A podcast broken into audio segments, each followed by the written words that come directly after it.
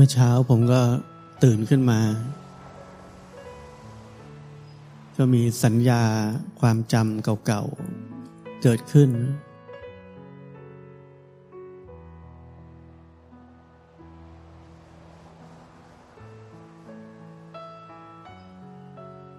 สัญญาเรื่องไม่ค่อยดีทั้งนั้น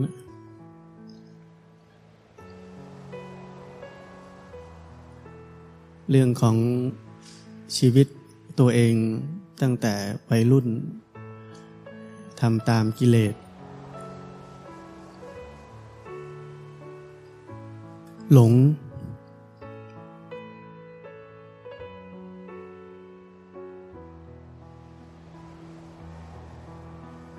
หลงชอบไปเที่ยวกับเพื่อน หลงชอบ กินเหล้า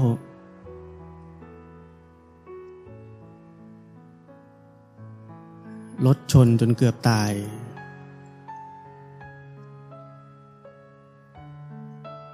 ผมว่าทุกคน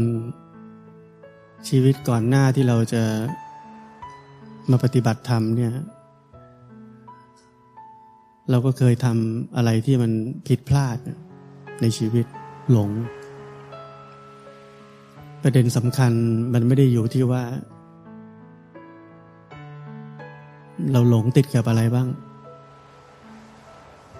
ประเด็นสำคัญที่ผมเห็น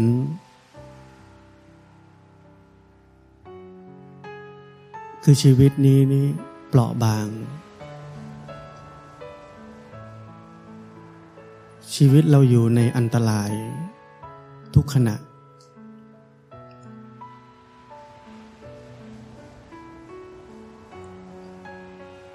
ทำไมอยู่ในอันตรายทุกขณะ เพราะชีวิตเรา ตัดสินใจทำทุกอย่างไปตามกิเลสตัณหา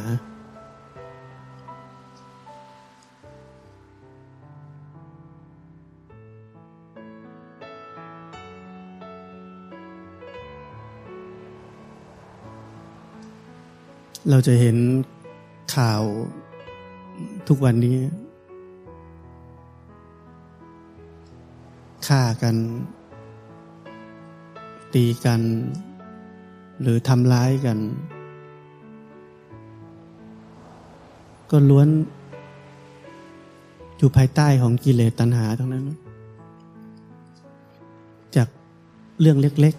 ๆ จนทำเป็นเรื่องใหญ่เรื่องโตจนฆ่ากันได้ หรือฆ่าตัวตายก็ได้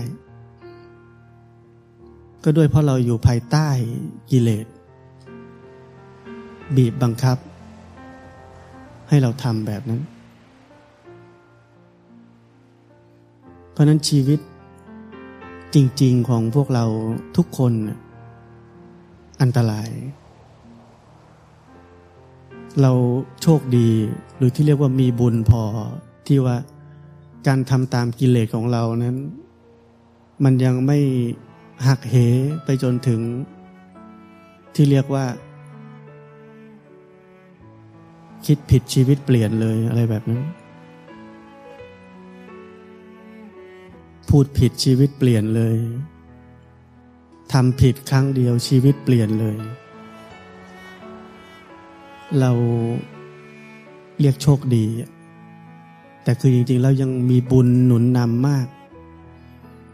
ที่ทำให้การใช้ชีวิตผิดๆของเราภายใต้โมหะ ภายใต้โทสะ ภายใต้โลภะ นี้ยังไม่กลายเป็นเรื่องใหญ่ ที่เกิดขึ้นกับชีวิตเรา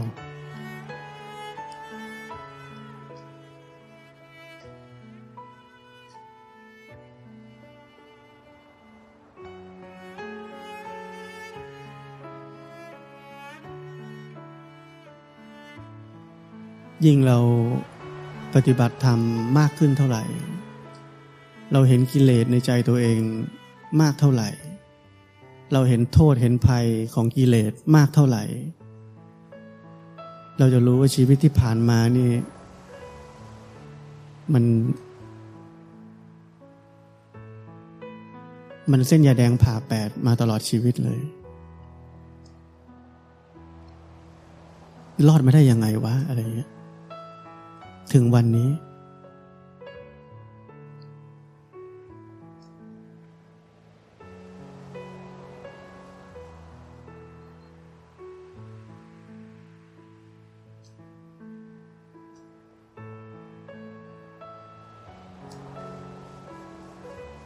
เพราะนั้นเราจะปล่อยชีวิตเรา กลับไป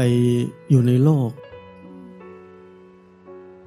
กลับไปคลุกเคล้ากับกิเลส กลับไปมัวเมากับกิเลสของคนในโลก ที่พร้อมจะดึงเราให้ไปร่วมวงกับเขาด้วย เราไม่รู้ว่าจังหวะไหน บุญเราจะหมด เรื่องสวยๆ จะมาถึงเราพระเจ้าถึงได้สอน ข้อแรก ไม่คบคนผ่าน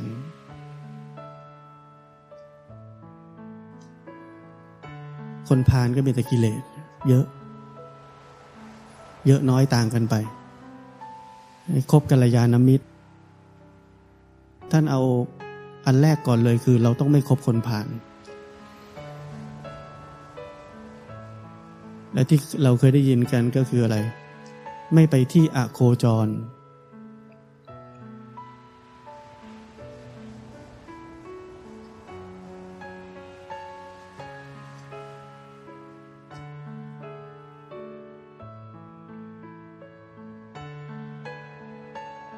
ผม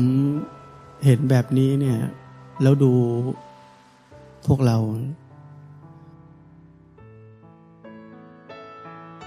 ชีวิตของพวกเรานี่แหละ ยิ่งกว่า AIA เลย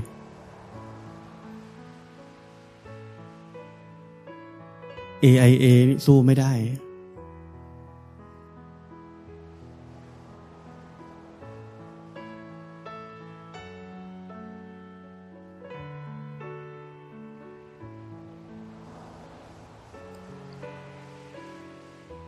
โลกนี้มีอะไรที่น่ากลัวมากกว่าที่เราเห็นได้ เพราะโลกนี้ปกครองด้วยกิเลส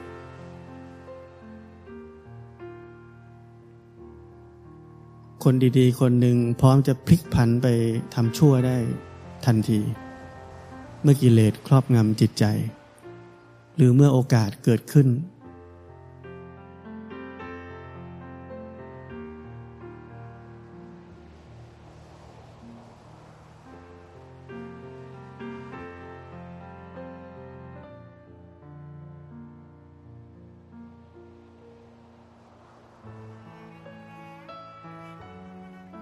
แล้วถ้าเราจะคิดถึงชาติหน้า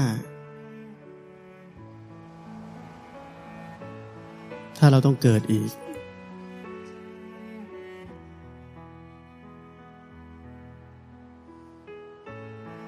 เราต้องหลงอีก เราต้องอยู่ภายใต้กิเลสอีก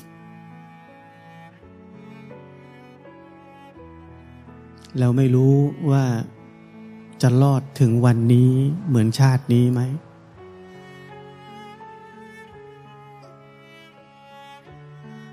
เพราะนั้นชาตินี้ถือเป็น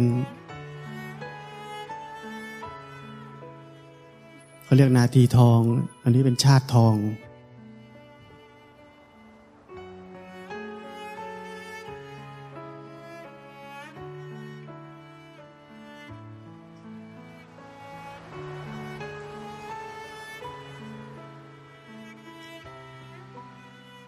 ชาติทองนี้มีคุณค่า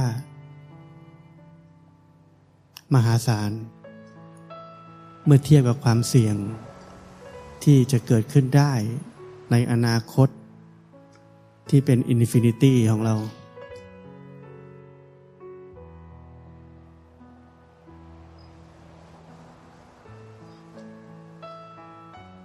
ถ้าเรายังต้องเกิดอยู่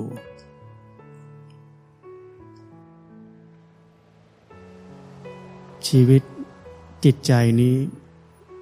ยังเป็น infinity อยู่ เกิดไม่หยุด เพราะนั้นชาตินี้เปรียบเสมือนเสี้ยววินาทีเดียว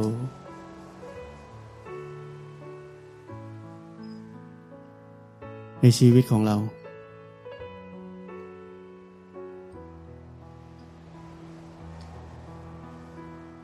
เหมือน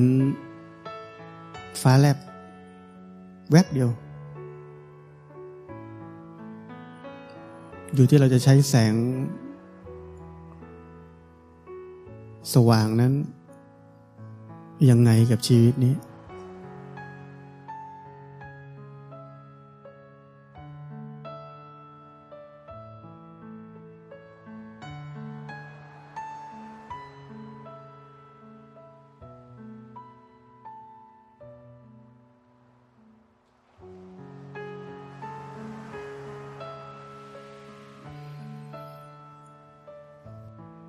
ชีวิต แห่งความเป็นคน ชีวิต ที่รู้สึกมีเรามีเขา บนพื้นฐานของอวิชชา ภายใต้ความยึดมั่นถือมั่น เป็นชีวิตที่หนัก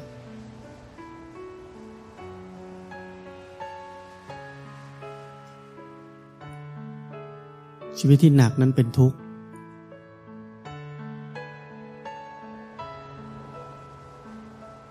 เป็นชีวิตที่ไม่มีความอิสระ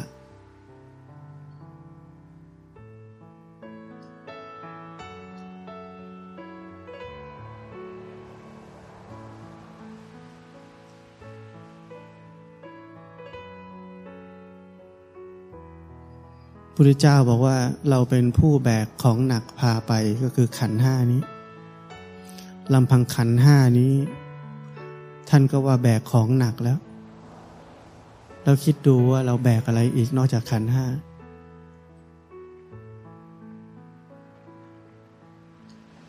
เราแบกสมมุติในโลกอีกเยอะแยะเลย คนรอบข้าง สารพัด มันจะหนักขนาดไหน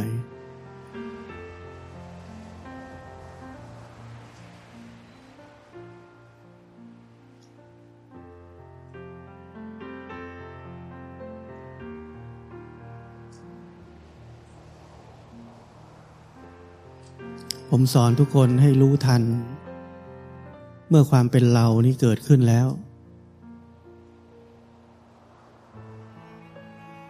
สังเกตไหม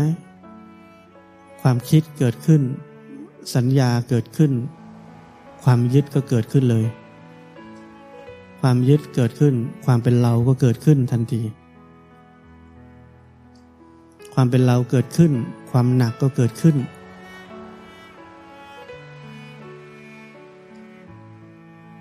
นั้นผมบอกให้ทุกคน สังเกตว่าเรากำลังเป็นเจ้าของอะไรไหม หรือสังเกต ว่ามีตัวเราเกิดขึ้นตอนไหน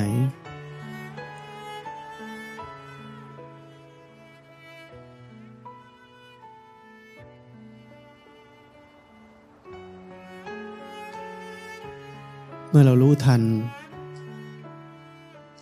ว่าตัวเราเกิดขึ้นแล้ว ความเป็นเจ้าของอะไรๆเกิดขึ้นแล้ว เราจะ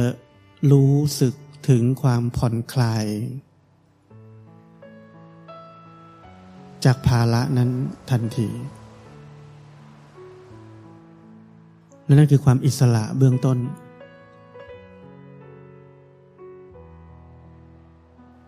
อิสระ จากความเป็นเรา เมื่ออิสระจากความเป็นเราแล้ว เราก็ไม่ต้องกังวลกับสิ่งอื่น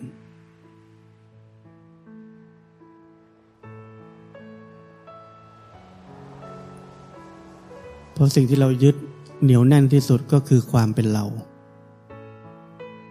ความมีเราจริง ๆ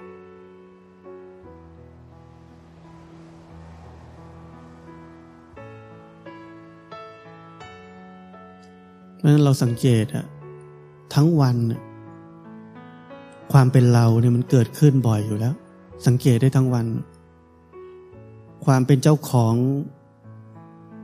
รูปธรรมนามธรรม เป็นเจ้าของอารมณ์แล้ว โกรธขึ้นมาเนี่ย เอาเลยเรียกว่าเป็นเจ้าของอารมณ์แล้ว เป็นเจ้าของความคิดแล้ว อยู่กันเยอะๆอย่างเงี้ย ความคิดกู ความคิดมึง ความคิดกูดีกว่ามึง เนี่ยเหล่านี้ต้องเห็นกำลังเป็นเจ้าของความคิดแล้วกำลังเรียกว่ามีมานะทิฏฐิแล้ว หนักไหม เวลาเป็นเจ้าของความคิด หนักไหม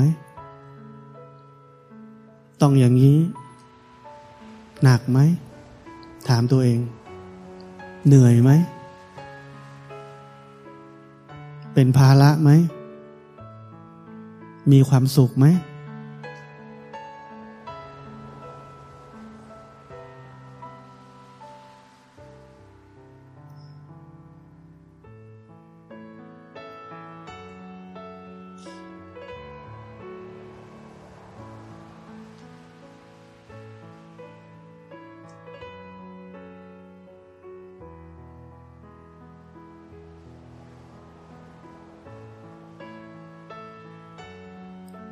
เพราะนั้นลองฝึกที่จะรู้ทัน ความเป็นเจ้าของอะไรอะไร ที่เกิดขึ้นทั้งวัน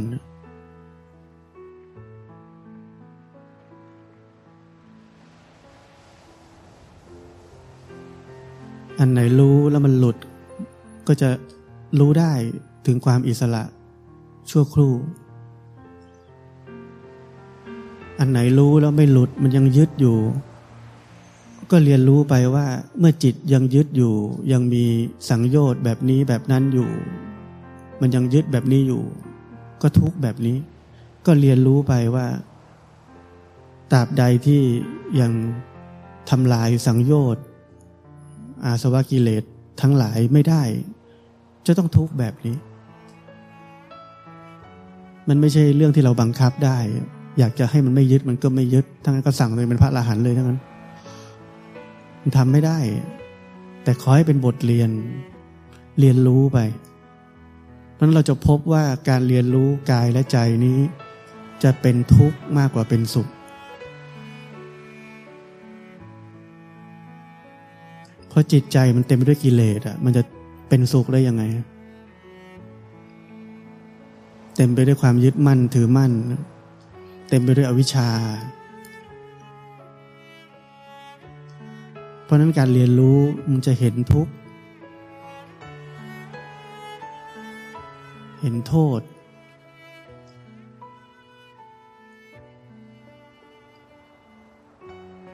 เหล่านี้คือกำลังใจให้เราไม่เลิกปฏิบัติธรรม ให้เราเลิกไม่ได้ คือ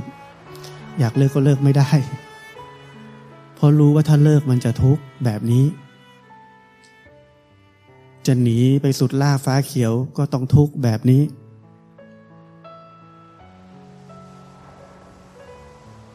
มันเลยไม่เลิก ไฟบังคับ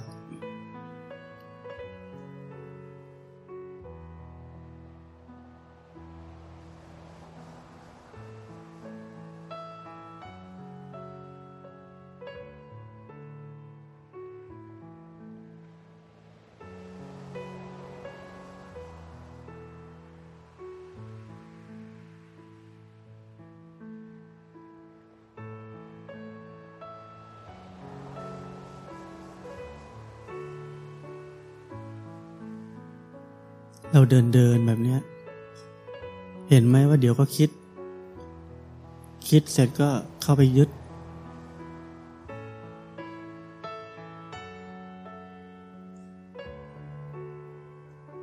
มันก็เป็นกระบวนการที่ผมบอกนั่นแหละ เพราะนั้นรู้ทันทำได้อย่างเดียว รู้ทัน ค่อยๆรู้ทันไปเรื่อยๆ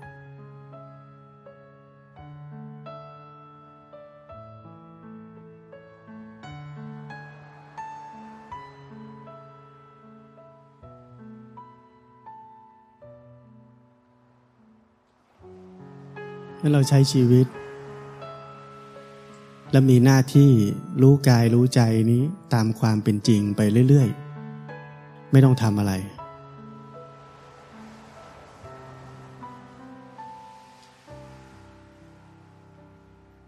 เรียนรู้สิ่งสิ่งหนึ่ง ตามความเป็นจริง เมื่อเกิดความยึดความอะไรเข้าไปในสิ่งสิ่งนั้น เขาเรียกว่า จมน้ำแล้ว รู้ทันขึ้นมาปึ้ง ไม่หลุด จมน้ำแล้วทำไงต่อ มีสองแบบ อดทนรู้อยู่เฉยๆ หรือสอนตัวเองนิดหนึ่ง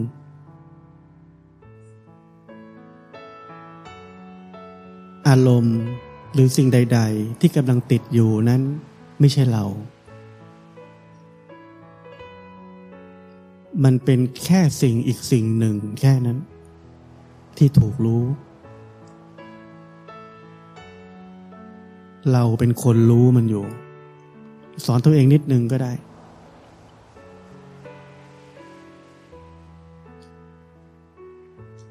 เนี่ยการปฏิบัติธรรมเนี่ยมันที่ผมบอก เราฟังเยอะๆแยะเนี่ย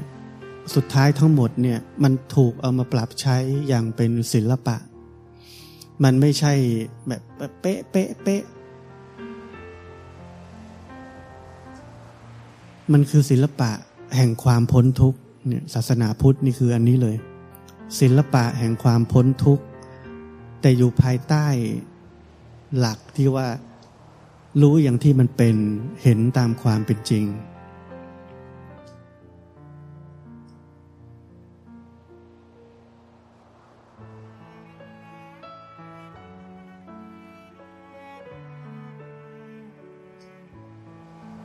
ที่ผมเคยบอกว่าผมไม่ใช่คนปฏิบัติธรรมเก่ง ก็ห่วยหวยมันทุกคนนั่นแหละ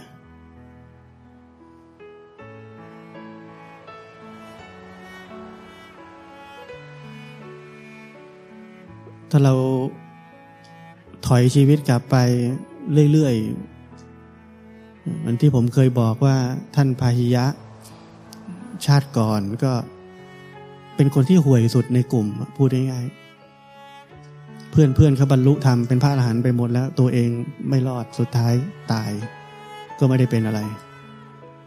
พอมาชาติถัดมากลายเป็นเอตทัคคะทางด้านบรรลุเร็วที่สุดนั้นเราไปเอาอะไรกับเร็วกับช้า มันเป็นเรื่องเงื่อนเวลาในจุดจุดหนึ่งของชีวิตแค่นั้นเอง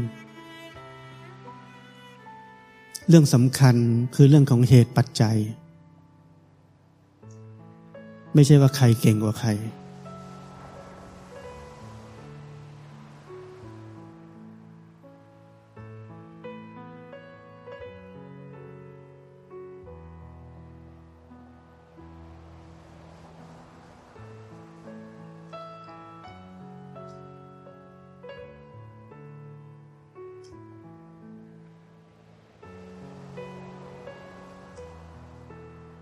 ราะนั้นเราปฏิบัติธรรมเราล้มล้มลุกลุกผุผุโผโผดีดีแย่ๆ บ้างตามความคิดของเราที่เราจะประเมินตัวเอง มันก็ไม่เป็นไรแต่ขอให้อยู่ในชีวิตที่ถูกต้อง อยู่ในสิ่งแวดล้อมที่ถูกต้อง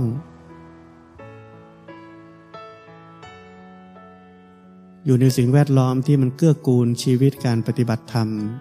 ทั้งชีวิต วิเวกสันโดษที่ผมบอก